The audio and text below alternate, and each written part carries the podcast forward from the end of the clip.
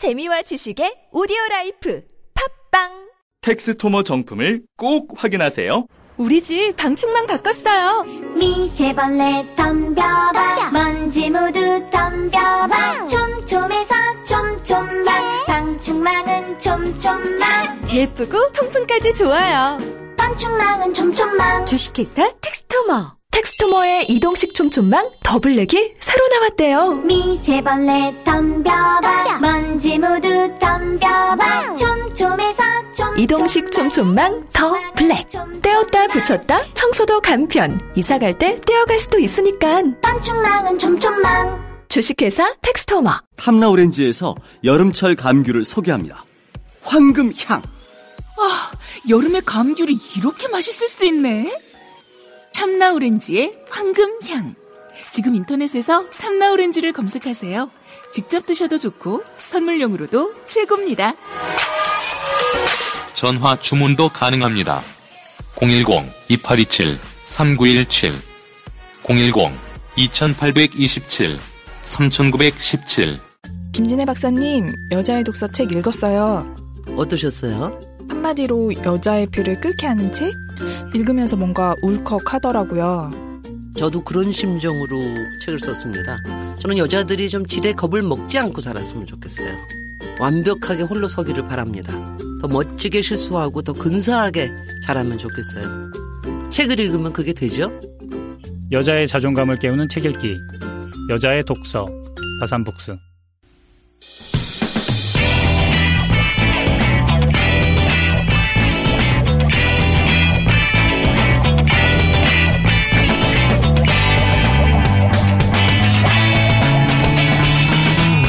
김어준의 뉴스 공장.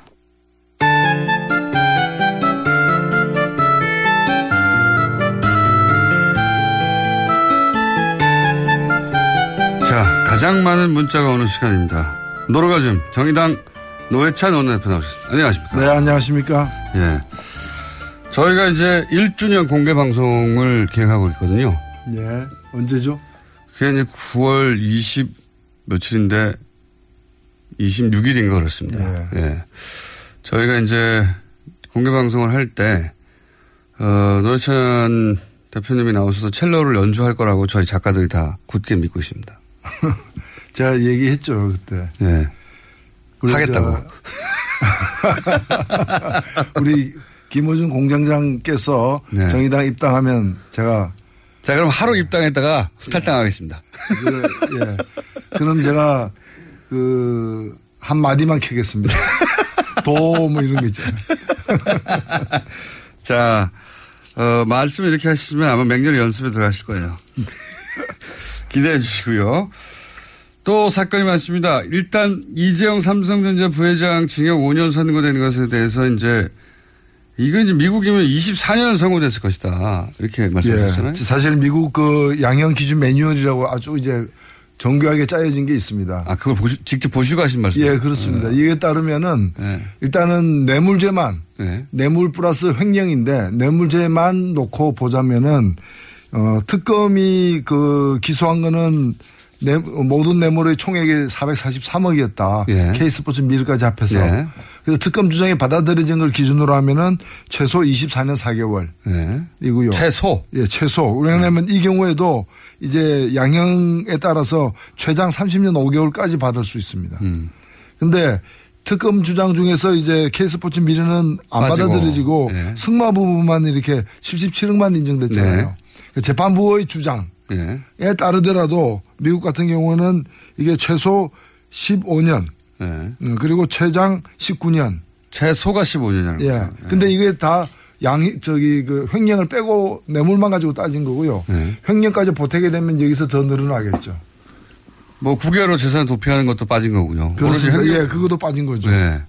그러니까 뭐 20몇 년 사, 최소 20몇 년 선고되었을 것이다. 그러니까 어찌 보면 이거는 뭐 판사 재량보다도 한국의 법 자- 법률 자체가 이런 범죄들에 대해서 이런 관대하다. 반, 예, 반사회적 이 범죄들에 대해서 관대하게 지금 법이 되어 있기 때문에 그렇습니다. 그러니까 이 재벌들에게 한국 사회가 좋은 사회죠.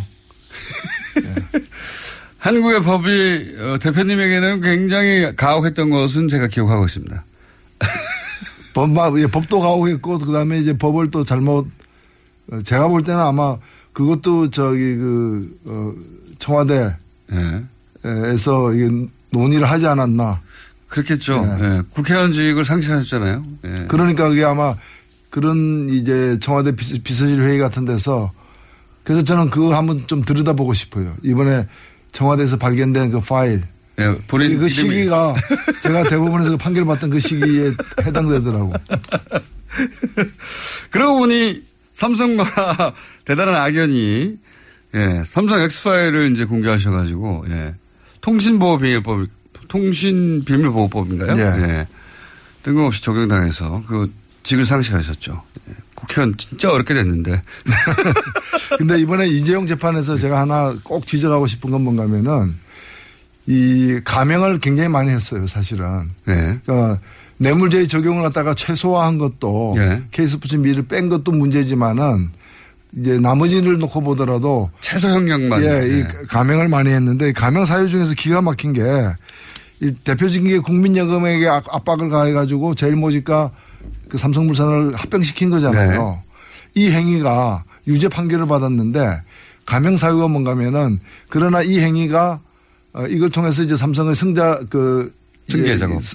스- 증여권 승계 구도를 네. 이제 만들어낸 이 그 범법 행위가 이재용 개인의 이익만이 아니라 네. 아, 계열사의 이익에도 기여했으므로 감행한다 이래 돼 있어요. 예. 계열사의 이익은 이재용의 이익이 아닌가요? 아 그렇죠. 그럼 예를 들면은 도둑이 돈을 훔쳤는데 그 돈을 가지고 생활비로 내놨다 일부를 예. 그러면 도둑 개인만이 아니라 가정의 이익에도 기여하였으므로 감행한다. 아, 식당 가서 그거 가지고 뭐 비싼 밥 사 먹으면은 예. 국가 경제에도 기여한 바 있으므로 감행한다. 이게 말이 되는 얘기냐 이게. 식당 주인의 복지에도 기여했음으로 그러니까요. 감형한다. 이런 거 아닙니까? 아, 그러니까 이거는 부당이익이기 때문에 원천적으로 범법 행위를 통한 부당이익이고 예를 들면 작물이잖아요. 훔친 네. 물건인데 그 훔친 물건을 가지고 누구한테 그 동네 사람에게 나눠줬다 그래가지고 동네 화목에 기여한 바 크므로 어, 감행한다 이게 말이 안 되는 거죠. 동네 사람도 아니에요. 예. 본인이 오너인. 그리고 그 계열사라는 게 그 본인 이익이 결국에 본인에게 이렇게 집중되는 건데 말이죠.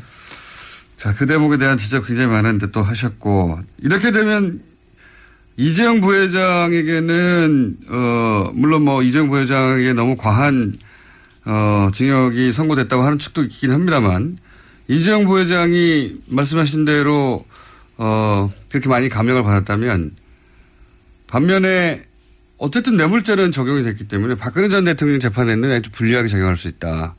이렇게들 얘기해요. 그렇습니다. 예. 어, 제가 볼 때 2심에서도 2심에 어, 어떻게 될 것이냐 가지고 관심들이 많은데 이 뇌물죄가 무너지지 않는 한 네. 일단 뇌물죄가 유지되는 한 어, 더 이상 감형되기 힘들다라고 보는 거죠.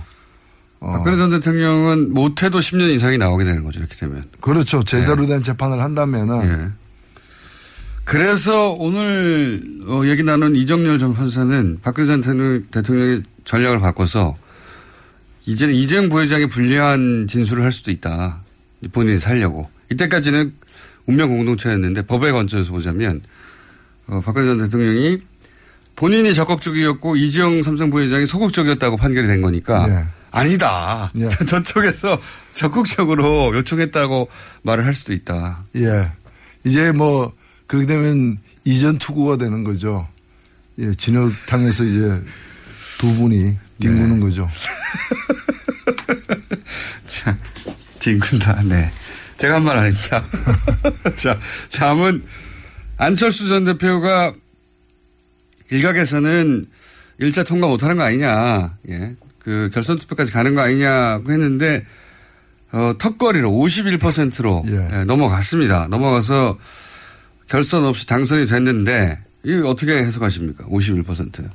예, 뭐 선거란 것은 어쨌든 한 표라도 이기면은 그렇죠. 예, 승자가 되는 것이고 룰에 의한 것이니까 어 큰일 날 뻔한 거죠. 어찌 보면은 큰일 날 뻔했죠. 조금 못 얻었으면 결선으로 가는 네. 거고 결선 갔으면은 이 이번 그 표 결과 득- 득표 결과를 보니까 결선 갔으면 이기기 힘들었던 그렇죠. 경우니까. 51%가 아니라 49%였으면 51%가 다른 쪽으로 갔다는 예. 얘기가 되는 거니까. 근데 여하튼 이겼으니까 예. 뭐 이긴 데에는 그냥 넘어가는 거죠.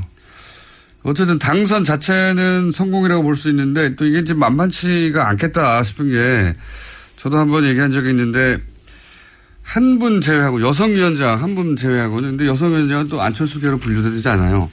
안철수계로 분류되는 최고위원들은 다 어, 원외 국회의원이 돼본 적이 없고 보통 국회의원들 이런 분들을 국회의원 지방생이라고 막 이렇게 낮춰 부르는데 국회를 경험한 적 없고 그리고 이제 지도부가 됐는데 어 아무도 본회의장에 못 들어가고 법안도 제출할 수 없고 표결에 참석할 수 없고 이러면 나머지 40여 명에 이르는 국회의원들이 이 지도부의 판단을 존중할 것인가 경험상 어떠십니까?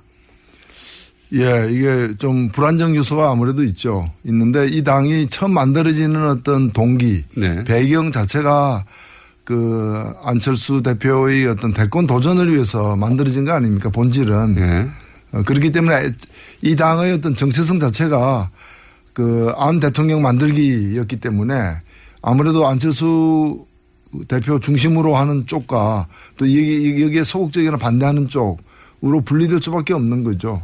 그래서 지도부와 현역 의원들이 분리된 셈이 됐어요. 지금은. 사실은 그 지도부도 이제 안철수 1, 안철수 2, 안철수 3 이렇게 되, 는 거기 때문에 네. 다 이제 여러 세력들이 연합으로서의 한 또 주류를 형성하고 있는 게 아니고 네. 그냥 안철수로 대표되는 어 이제 구심력 있는 그런 세력이라고 봐야죠. 최고 위원들은 이렇게 되면 사실 안철수 전 대표의 뜻에 누구도 거스를 생각도 없고 거스를 수도 없고 그러니까 안철수 최고위원들은 있지만 안철수 대표 혼자 있다고 봐야 되는 거죠. 그렇죠. 안철수 친정 체제고 네. 그뭐 그렇죠. 안철수가 대표 아닙니까? 네.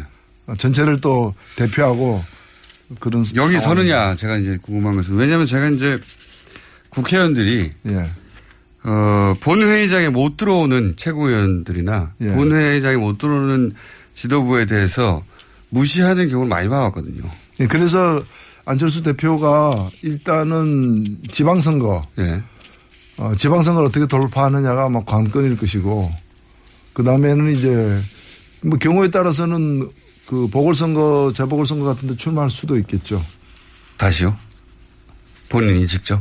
그럴, 뭐 정치인이 그럴 가능성도 있죠. 정치인이니까.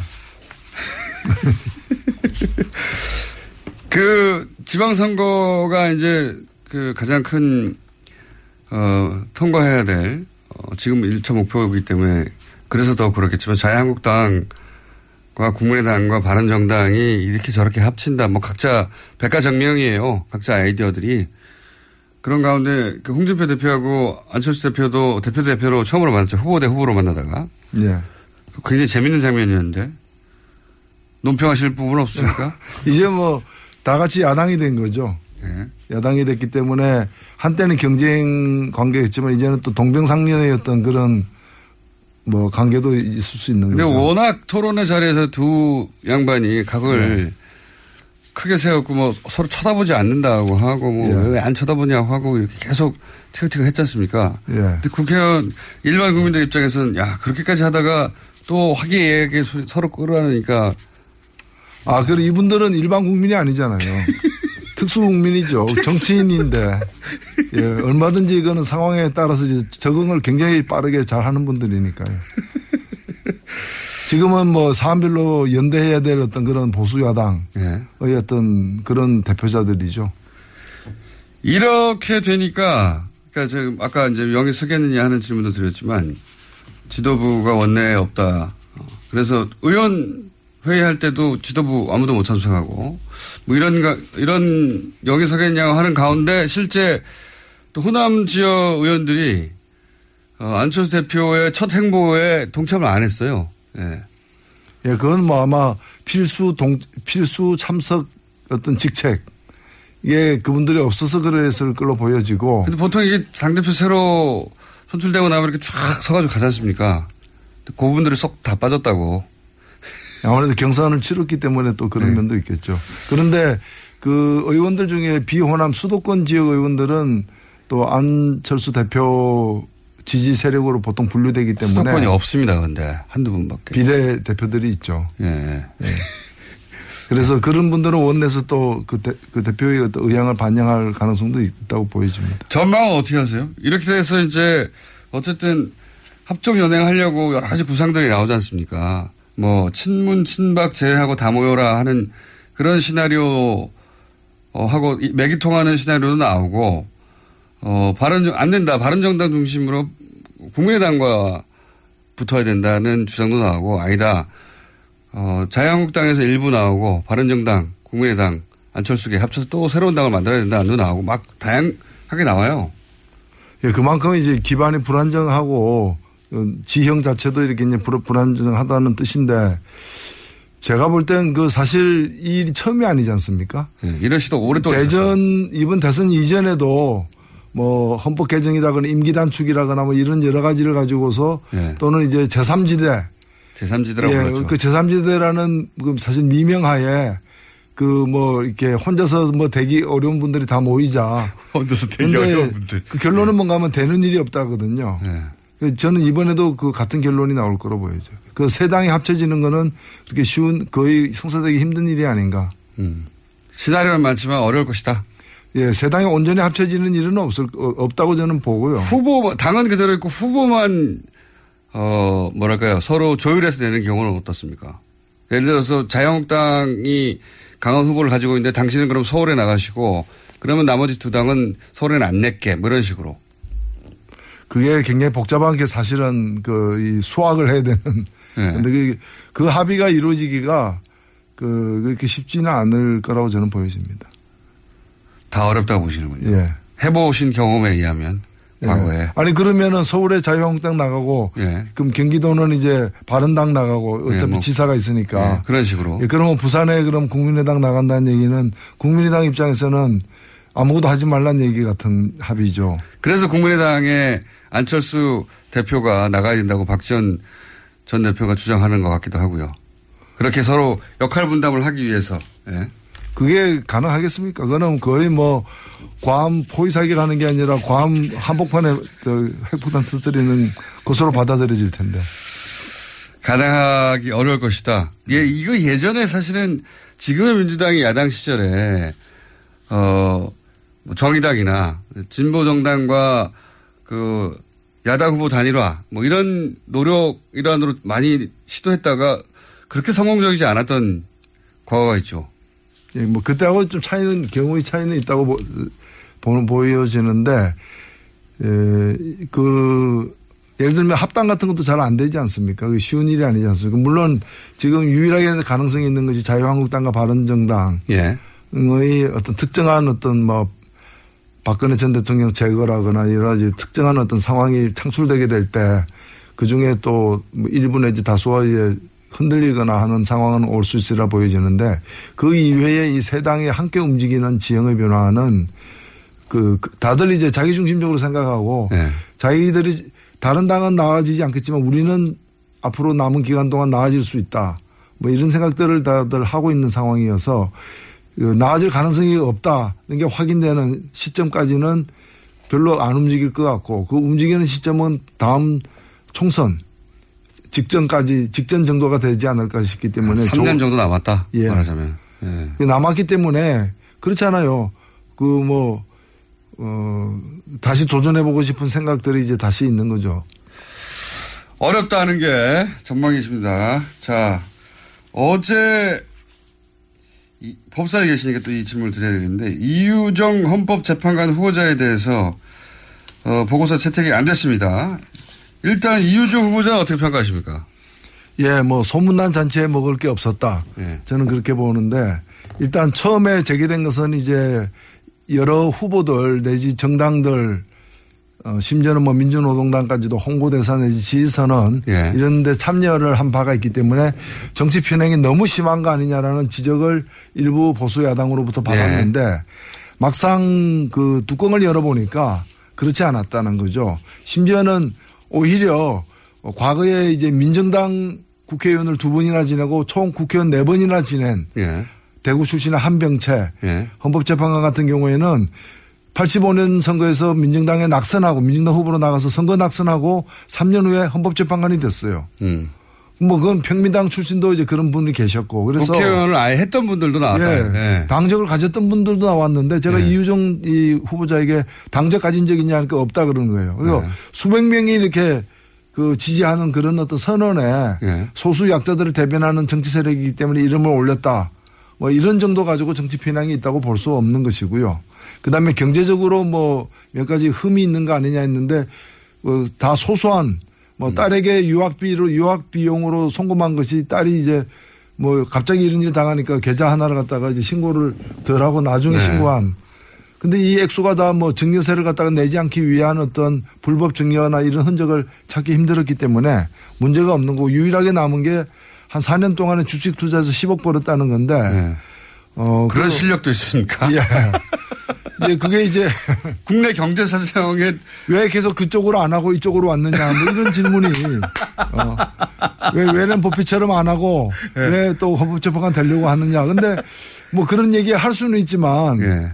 어 거기에 불법이 없는 한. 예 그렇죠 그러니까 이게 지금 뭐 보고서 채택을 안 했는데 보면 이게 다 법적 이 법사위인데 그래도 예. 기본적으로 우리가 무죄 추정의 원칙이라는 게 있잖아요. 증거가 나오기 전까지는 예. 무죄로 추정을 해야 되고 또 판결이 내려지기 전까지도 그래야 되는데 여기는 보면 유죄 추정의 원칙이에요.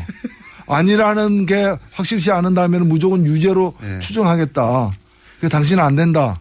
뭐 이런 거라서 제가 볼 때는 이- 야당들이 뭐 보고서는 채택 안 했지만 어, 이 끝까지 이렇게 강하게 반대할 명분 이유를 찾지 못했다 음. 이렇게 보여집니다. 그러니까 한마디로 잡아내지 못한 거군요. 예. 뭐- 어찌 보면은 좀 많이 이렇게 여덟 명 중에서 보수가 여섯 명이나 되고 예. 어 그리고 뭐 다섯 명 이상이 서울대 법대 출신이고 뭐 이런 여러 가지 상황을 또 전 그 한 명을 빼고 다 남성이고 예.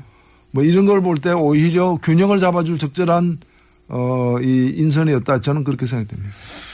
그런데 통과 아니, 채택이 되긴 될까요? 지난 경험을 보면 이게 이제 대중적으로 이슈가 되면 어떻게든지 길게 끌고 가고 사람들이 관심이 없으면 금방 통과되더라고요.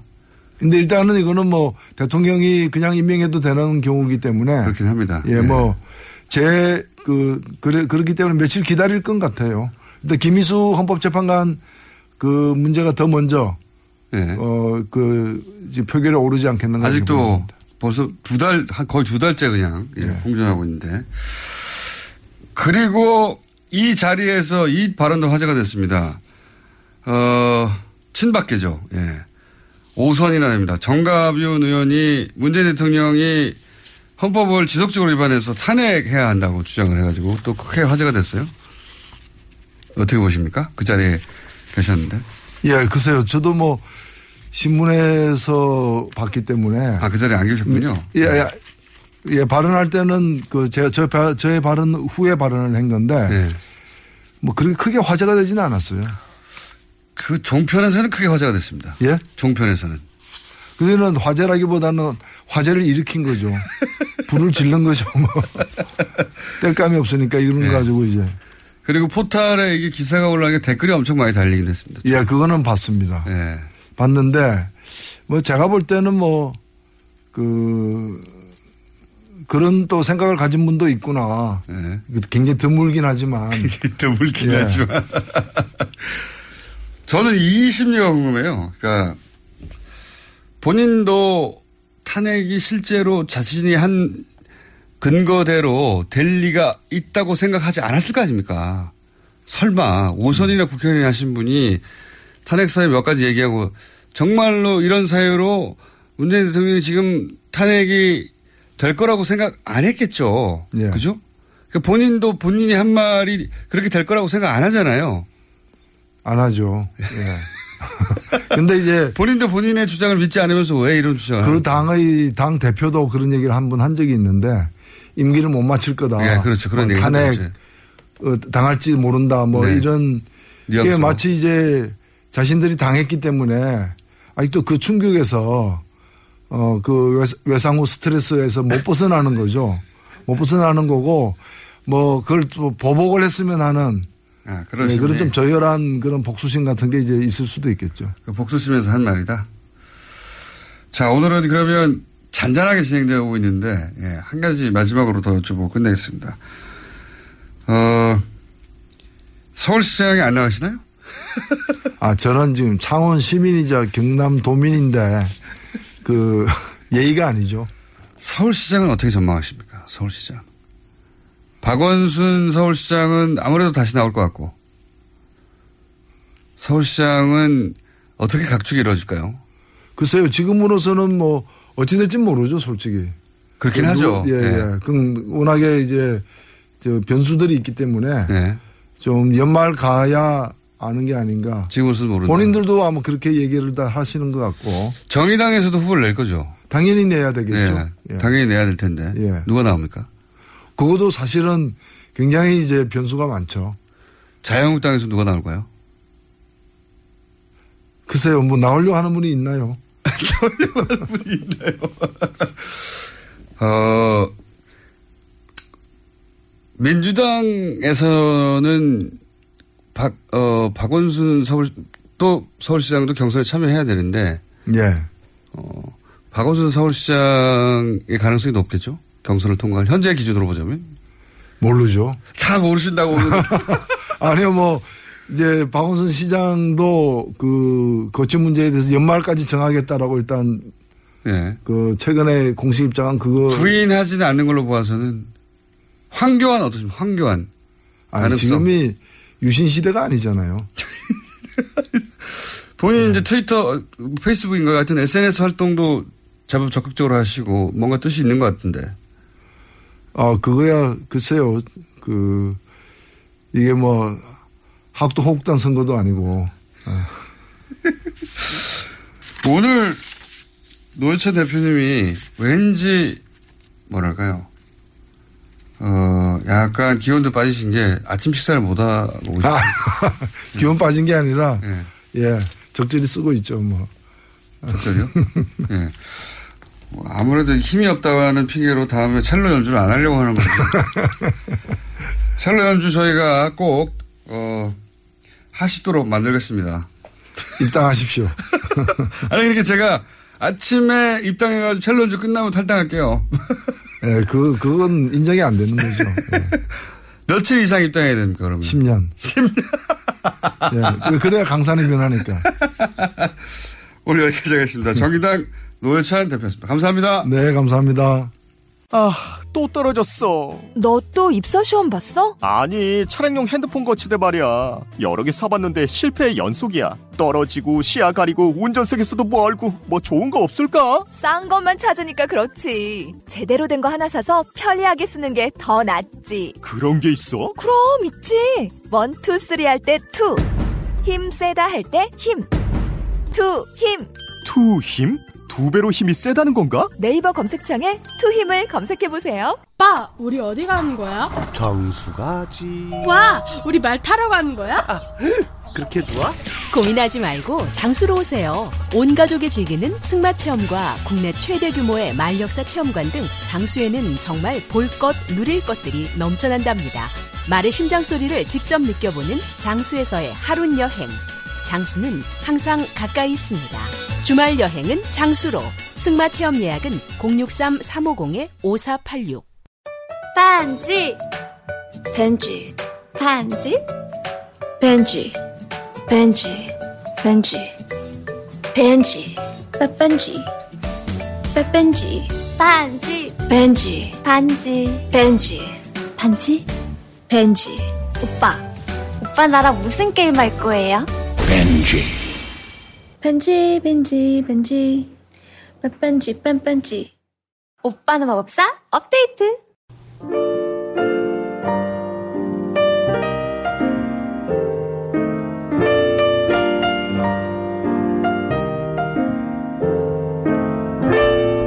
불친절한 AS. 자, 마을버스 탔는데 뉴스공장이 나오고 있어요. 이런 문자들 요즘 많습니다. 택시를 탔는데 뉴스 공장이 나오고 있어요. 이런 문자도 많고요. 동시에 파라과이입니다. 수도 아순시온에서 남쪽 카쿠페라는 도시에서 버스 타면서 듣고 있다. 그러니까 서울 마을 버스에서도 듣고 있고요. 파라과이 버스에서도 듣고 있는 뉴스 공장입니다. 네. 그 외에도 휴스턴 이야기도 많습니다. 오늘 허리케인 하비가 휩쓸고 간 휴스턴에 사는 애청자입니다. 오늘은 비가 소강 상태인데 카테고리 등급 4, 4의 허리케인은 실로 어마어마했다. 상상이 잘 안 갑니다. 예. 휴스턴에 계신 분 한번 연결해서 어느 정도인지 한번 들어봐야 되겠네요. 그리고 이정열 판사님이 샌프란시스코에서 들으신 분입니다. 샌프란시스코 운전하면서 서울 교통 상황을 듣고 계신 분인데 이정열 판사님 시간이 너무 짧다고 보내셨어요. 제 생각엔 이정열 판사님의 친인척이 아닐까 싶은데 이건 추정이지만 친인척이 분명하다 싶은 문자가 또 왔습니다. 원종우님 창조과학에 대한 말씀 참 유익합니다. 원종우 씨가 오늘 창조과학에 대한 내용을 할 거라는 걸 미리 알고 계신 분이었죠. 아, 알고 계신 분인 겁니다. 원종우 코너는 매일 해도 좋을 것 같아요. 이 문자가 오늘 아침 7시 11분에 왔어요. 원종우 씨가 방송도 안 했는데, 네. 친인척 아니면 본인이 확실합니다. 네. 그리고 이 문자를 꼭 소개하고 싶네요. 김호준 공장자의 목소리를 들으니 대학생 때 모습이 떠오릅니다. 정말 잘생겼었어요. 아, 이거, 이거 제가 보낸 거 아닙니다. 네. 날씬도 하고 인기도 많았습니다. 네. 욕도 잘하고. 에, 이런 문자 많이 보내주십시오. 저의 20대를 기억하시는 분들. 여기까지 하겠습니다.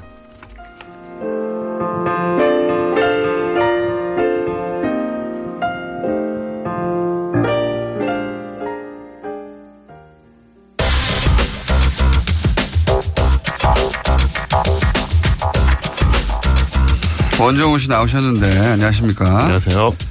이 문자 뭡니까? 이 정체가 창조과학을 오늘 할 거라는 걸 이분이 알 리가 없잖아요. 관련이 없으면 관계가 본인 아, 니에요 아, 아, 아니고요. 네. 제 페북에다 올리거든요. 뭘 할 거라고 매번. 아니 오늘 창조과학에 대한 말씀 참 유익합니다. 이게 어떻게 하기도 전에 나오냐고. 아, 그제 주변 분들이 그렇게 해주시길 했어요. 딱 마지막 편이라서 반응이 없다고 미리 해주시는 걸로. 네, 실토 나왔습니다. 네. 친족은 아닙니다. 친족은 아니고 친구라고 하죠. 친구. 예, 친구. 자, 어쨌든 미리 유출된 오늘의 주제는 창조 과학입니다. 창조 과학. 네. 창조 과학이 이제 잠깐 화제가 됐죠. 네. 그래서 오늘 창조 과학을 한번 다뤄볼까 하는데, 어, 창조 과학. 창조론과 창조과학은 다른 겁니다. 예, 다른 거죠. 이게 예. 이제 혼란스럽기 쉬운데 예, 대부분 종교는 창조와 관련된 내용을 다 갖고 있잖아요. 예, 모든 종교는 그렇죠. 그렇죠. 예. 그래서 뭐 종교인이라면 그걸 이제 부정할 수는 없고요. 네. 근데 비종교인 제 입장에서도 그걸 이해를 하는데 예컨대 뭐 종교적 관점에서는 우주가 6일 안에 만들어졌다고 말할 수도 있고 네. 뭐 아홉 개의 지옥이 있다고 말할 수도 있는 건데 이거는 이제 종교의 자유라는 전제 안에서 보정된 거잖아요. 네. 뭐 노아의 어, 방주 얘기나 예. 뭐 기타 등등 다른 종교에도 뭐 이런 유사한 그렇죠. 믿지 않는 사람들한테는 신화에 가까운 이야기들이 많이 있습니다. 예. 모든 종교에 다 있다고 보시면 되고요. 예. 근데 여기에 과학이라는 라벨이 붙으면 이야기가 달라진다는 거죠. 그러니까 이런 거 같아요. 이게 지- 소위 이게 지적 설계론인데, 네. 예. 그러니까 본인이 과학을 하는 사람인데, 네. 6일 만에 우주가 창조됐다는 것은 본인의 본인이 평생 교육받고 또 스스로 연구하고 하는 본인의 과학적 지식으로는 받아들일 수가 없고, 네. 그런데 신의 존재를 부인하기에는 또 어, 본인의 신앙심 때문에 안 되고 그 사이에 타협점을 찾아낸 이론이 아닌가. 아, 그 타협점을 찾아낸 것처럼 굉장히 좀 수준이 낮은 방식입니다. 솔직히 말해서 이건. 그래요? 왜냐하면 어, 왜냐하면 차- 창조 과학계에 투신한 과학자들도 많은데 예, 그런데- 실제 박사학위도 없는 원정우 씨가 그렇게 그렇습니다. 말한다는 것은 네, 재미있는 점은 뭐냐면요. 실제로 네. 어, 이 예를 들어서 이런 문제들, 뭐 지구의 기온이라든가 우주의 기온이라든가 진화라든가 이런 걸 연구하는 전문가들 중에는 그런 창조과학을 그쪽에 연결시키는 분이 하나도 없다고 보시면 돼요. 다른 걸 연구하시는 분들입니다. 생화학자들이라든가 뭐 기계공학을 하신 분들이라든가 예. 그런 분들이 있어요. 네, 그분들은 직접적으로 이걸 연구하시는 분들이 아니죠. 네. 전공이 다른 거죠. 그러니까 지적 설계론이라는 건 간단하게 말하면 이런 거거든요. 어, 이 우주가 이렇게 복잡한데 네. 무작위로 됐을 리가 있냐. 그렇죠. 지적인 존재가 이게 이제 시계공 네, 눈먼 시계공. 눈먼 시계공이라는 책도 있고 뭐 하여튼 네. 시계공 비유에서 처음 시작되는데 시계를 봐라. 이렇게 복잡한 게 저절로 생겼겠냐? 근데 네. 그것도 훨씬 더 복잡한 예를 들면 인간이나 우주가 누군가 지적 설계를 해- 하지 않았을까? 뭐 이런 거죠. 그게 이제 그런 생각을 할 수 있고요. 사실 상식적으로 떠오르는 생각인데 네. 그렇죠. 거기에 대한 반박, 논리적 반박은 모두 다 나와 있습니다. 그 부분들에 대해서 우리가 조금만 찾아보면 다 읽을 수가 있고요. 예를 제가 여기서 비판하는 건 뭐냐면 네. 지적 설계 논리랑 접근보다는 어, 그러니까는 창조 그러니까 종교적인 관점, 종교적인 믿음을 과학으로 계속 증명하려는 태도가 잘못됐다는 얘기를 하는 거죠. 그러니까 두 개가 만나면 안 음. 되는 지점들이 있거든요. 그렇게 이제 학위를 가지신 분들을 비판하고 학위도 없는 사람 비판하고 있는 거예요. 네, 그렇습니다. 왜냐하면 어. 이 주장하신 분들 중에는 분야의 박사들이나 그런 분들 꽤 있거든요. 그러니까 극단적인 표현을 하자면 제가 한 비유가 아니라 지적 설계론자들이 주장한 어, 비유 중에 하나는 747. 네. 747, 그, 보잉 747 비행기의 부품들을 다 분해해서 네.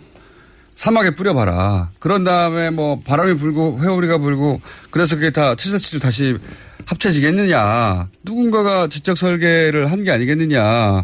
비행기보다 훨씬 더 복잡한데 우주는 이런 비유를 들어서 이제 지적 어, 존재가 예, 굉장히 잘못된 비유죠. 네. 왜냐하면 기본적으로 생명, 생체라는 것, 생체가 가지고 있는 그 자기 어, 조직력을 무시한 거고요. 두 번째로는 어, 40억 년이라는 시간 타임 스케일을 보지 않는 겁니다. 그것은. 네. 그래서 기본적으로 아주 파기된 논- 논이고요. 그런 거는. 예, 유기체가 40억 년에 걸쳐서 점점 진화하는 것과 네. 다 분리되어 있는 부품들이 스스로는 붙을 수 없죠. 예. 그것과 비교하면 안 된다 뭐 이런 얘기인데요. 네. 그렇죠. 예. 어쨌든 어, 과학이란 라벨이 붙으면 왜 문제가 되느냐? 그러니까 창조론을 비판하는 것이 아니고 창조론은 창조과학을. 그런 신념의 문제고 신학의 문제예요. 그렇습니다. 예. 네, 그걸 비판하는 것이 아니고 그러니까 과학이라는 건 기본적으로 합리적이고 상식적인 추론, 관찰, 관측, 실험을 통한 검증이 있어야 되잖아요. 예. 그렇게 증명된 사실, 증명된 사실만이 과학으로 인정을 받는 거고요. 근데 이 창조과학의 어, 문제점이라고 생각되는 건 뭐냐면 어떤 특정 종교의 경전이 말하는 주장이 그 경전에 표현된 문자 그대로 사실이라고 확인하는 것이 목적이라고 보이기 때문입니다. 꼭 그렇지 않은 사람도 즉. 종교적으로 네. 제시된 것들의 옳음을 증명하는 것이 대전제라는 거죠. 예, 여기서 지적 설계했을 때 지적 존재가 있어야 되니까 이 지적 존재를 신이라고 하는 거죠. 그렇죠. 근데 여기서 우리가 않고, 예. 창조과학이라고 말하는 부분은 그거보다 더 작은 범위입니다, 사실은. 일반적 직접 설계론보다. 네. 창조과학이라는 건 고유명사고요. 그러니까 이 창조적, 저 창조 관련된 과학이라는 의미보다 훨씬 좁은 영역에 사실 있습니다. 음, 어, 예를 들어서 과학에서는 지구의 나이를 46억 년이다라는 어떤 전제를 깔고 그거를 증명하려고 하진 않거든요. 네. 증거들이 조합돼서 그 답이 나온 거죠. 그렇죠. 답이 이것저것 뭐 검사해보고 예, 반감기 조사해보고 어쩌고저쩌고 네. 그렇죠. 했더니 그랬더니 40몇 억 년이라고 하는 이제 추론이 나온 거죠. 그렇죠. 예. 근데 창조과학의 주요 주장 중에 뭐가 있냐면 이제 젊은 지구론이라는 게 있거든요. 예. 이건 말 그대로 지구의 실제 나이가 성경에 근거해서 6천 년밖에 안 됐다. 6천 년. 성경이 맞아야 하니까 그걸 이제 네. 예. 이게 이제 좀 과학이라는 얘기를 하기는 어렵다는 것인데 이 근거가 뭐냐 하면 어 지- 아일랜드의 어셔 주교라는 사람이 네. 그 성경 앞부분에 있는 그 족장들, 그러니까 성 유대의 왕들이죠. 네. 그 왕들의 그 나이를 역추적해서 예. 찾아낸 게 BC 4004년입니다. 음, 그 나이로 볼, 성경에 근거하여 추정해 보면 나이가 BC 4004년 4년. 정도. 그러니까 6천 년 때, 전인 거죠. 그때 살았던 사람이다라고. 그때 이제 6천 년 전에 우주가 탄, 그 아담과 이브가 생겨났다는 겁니다. 지구가 생겨나고. 네, 성경적 관점에서 보자면. 그렇죠. 그래서 그 6천 년을 증명하기 위해서 다른 증거들을 어, 도입을 하는 거죠. 네. 그리고 6천 년이 아닌 증거는 배제하는 거죠. 사실. 배제하는 거죠. 예. 그래서 이 젊은 지구로는 어떻게 되냐면 46억 년이 6천 년으로 이제 압축돼야 되잖아요. 예. 아, 그러니까는 인간과 공룡도 함께 살았어야 되고요. 그 정도 압축해서 빨리빨리 하려면은 사실은 우리나라한테 맞는 이론인데요. 초압축 성장의 네, 한국적. 어, 네. 그 공룡과 인간이 같이 살아야 되고 같이 예. 살아야 되고 이런 게 있고요. 그러니까는 어 사실 46억 년의 모든 지질학적, 고인류학적, 고생물학적, 진화생물학 증거가 다 나와 있는데 네. 이걸 6천 년에 압축하려다 보니까는 무리가 생길 수밖에 없습니다. 그렇겠죠.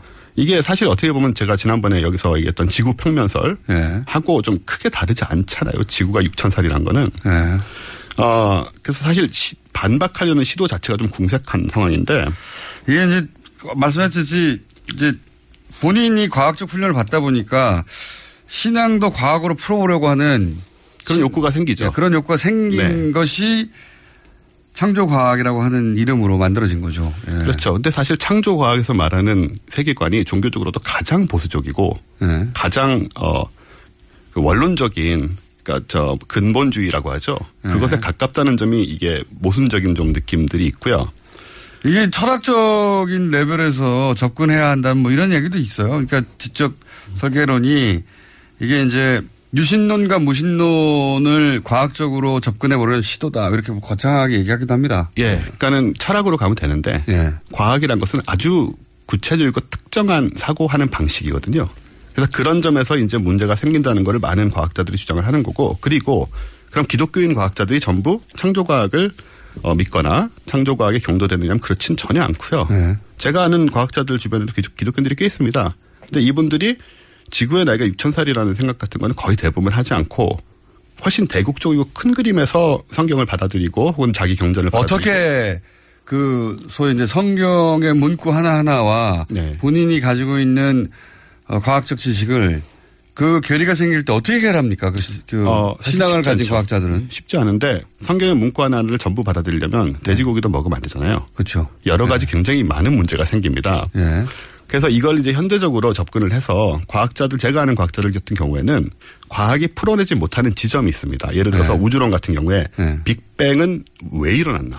혹은 빅뱅 이전에는 그럼 뭐였나? 뭐 빅뱅 거. 이전엔 뭐가 있었나? 예. 이런 것들은 물리 법칙이 빅뱅에서 붕괴되기 때문에 네. 그 이전으로 돌아간다는 게 의미가 없어지거든요. 네. 이, 지- 이 지점에 자신들의 신을 놓- 놓으세요. 아, 네. 그러니까 기존의 과학 이론들에 대해서는 받아들이되 네. 지금 현재 과학으로 해결할 수 없는 부분에 신을 놓는다. 그렇죠. 음. 그래서 뭐왜 간편하네요. 예, 뭐 그렇게 얘기할 수도 있고 어떤 의미에서는. 네. 네. 어쨌든 간에 지금의 우리 과학과 모순되지 않는 그래서 네. 그런 스탠스를 취할 수가 있는 거죠. 음. 그래서 저는 이것은 어쨌든 신앙을 가진 사람으로서 최선의 형태라고 생각을 하고요. 네. 어, 근데 이제 창조과학은 그게 아니라 적극적으로 그 경전에 맞추려고 한다, 과학을. 네, 그렇죠. 네. 그럼 그랜드 캐년이 노아의 방주 때 그 홍수 때 생긴 거고 이렇게 아, 그렇게 주장도 합니다. 네네 이렇게 아주 구체적인 사안들을 그러면은 노아가 미국에 살아야 되는 거 아닙니까? 그러니까 노아가 뭐 원체 홍수가 이스라엘 쪽 아니었나요? 그게 이제 전 지구적으로 벌어진 홍수니까 뭐 네. 여기저기 그렇게 자국을 남겼다. 그래서 이제 그랜드 캐년이 이제 그래서 생겼다는 주장을 하시고 그러니까 이런 식이라고 생각하시면 돼요 매사가. 음. 아 그러니까 너무 구체적인 사안들을 전부 이제 일일이 입에 그 맞춰가지고 하다 보니까는 무리가 생기는 것이고 비과학적인 요소가 안 생길 수가 없죠. 그러니까요.